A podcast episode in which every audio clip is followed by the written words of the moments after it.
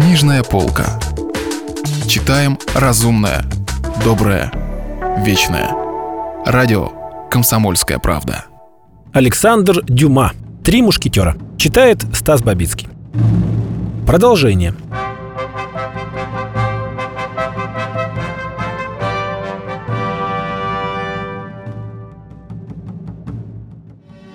Со времени моих несчастий, сказал господин Бонасье, я подвержен приступам слабости, которые находят на меня как-то внезапно.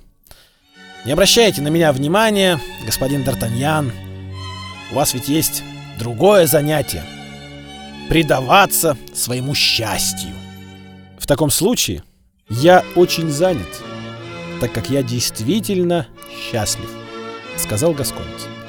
Быть может, и вы, господин Бонасье, ждете вечера так же нетерпеливо, как и я. Быть может, госпожа Бонасье посетит сегодня вечером супружеский кров. Сегодня вечером госпожа Бонасье занята.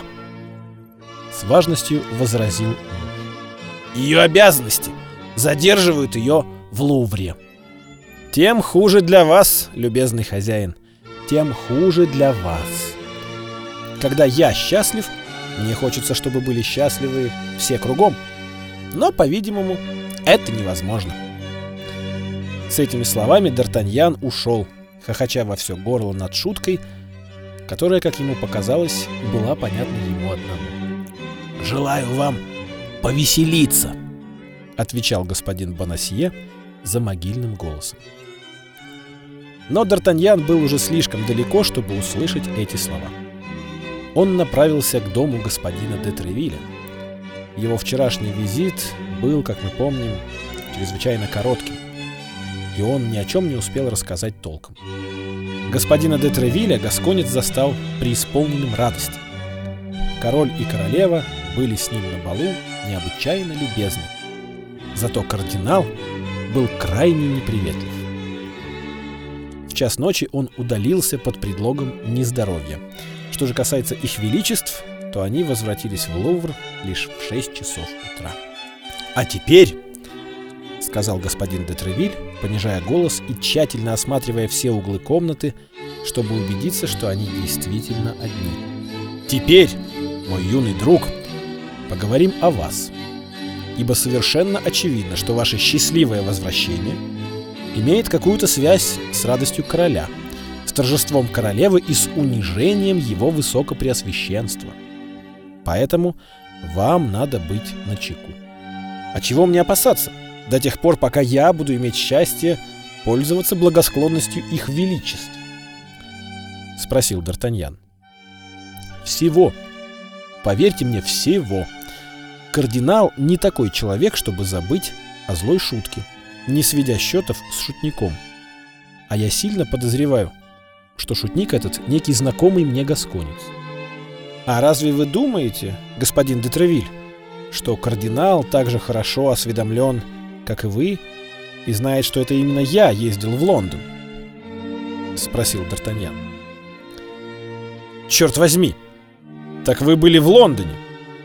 Уж не из Лондона ли вы привезли прекрасный алмаз, который сверкает у вас на пальце? Берегитесь, любезный Д'Артаньян. Подарок врага — нехорошая вещь. На этот счет есть один латинский стих. Постойте. Да-да, конечно, — отвечал Д'Артаньян, который никогда не мог вбить себе в голову даже начатков латыни и своим невежеством приводил в отчаяние учителя. Да-да, конечно, должен быть какой-то стих. И, разумеется, он существует, — сказал господин де Тревиль, имевший склонность к литературе. — Недавно господин де Бенсерат читал мне его. Постойте. Ага, вспомнил. Тимио Данаус эт ферентис. Это означает «опасайтесь врага, приносящего вам дары». Этот алмаз, сударь, подарен мне не врагом, отвечал Д'Артаньян. Он подарен мне королевой. Королевой? «Ого!»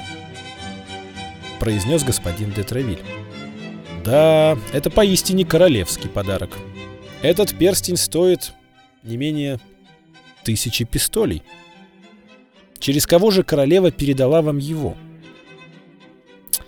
Она вручила мне его сама. И где это было? В кабинете, смежном с комнатой, где она переодевалась. Каким же образом? Протянув мне руку для поцелуя. «Вы целовали руку королевы?» — вскричал господин де Тревиль, изумленно глядя на Д'Артаньяна. «Ее Величество удостоило меня этой чести». И это было в присутствии свидетелей. О, неосторожная! Трижды неосторожная! Нет, сударь, успокойтесь. Этого никто не видел, — ответил Д'Артаньян. И он рассказал господину де как все произошло. «О, женщины, женщины!» — протянул старый солдат. «Узнаю их по романтическому воображению. Все, что окрашено тайной, чарует их. Итак, вы видели руку, и это все. Вы встретите королеву и не узнаете ее. Она встретит вас и не будет знать, кто вы. Да, но по этому алмазу, возразил молодой человек. Послушайте, сказал господин Детревиль, дать вам совет. Добрый совет. Ступайте к первому попавшемуся золотых дел мастеру и продайте этот алмаз за любую цену, которую он вам предложит. Каким бы скрягой он ни был, вы все-таки получите за алмаз не менее 800 пистолей. У пистолей, молодой человек, нет имени, а у этого перстня имя есть. Страшное имя, которое может погубить того, кто носит его на пальце. Так вы думаете, что меня ждет какая-то опасность? — спросил Д'Артаньян. Господин де Травиль вздохнул. «Говорю вам, молодой человек, тот, кто засыпает на мине с зажженным фитилем, может считать себя в полной безопасности по сравнению с вами».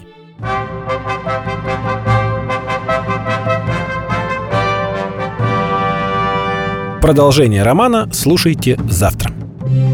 Если вы пропустили главу любимого произведения или хотите послушать книгу целиком, добро пожаловать к нам на сайт kp.ru слэш радио раздел «Книжная полка». Книжная полка. Читаем разумное, доброе, вечное.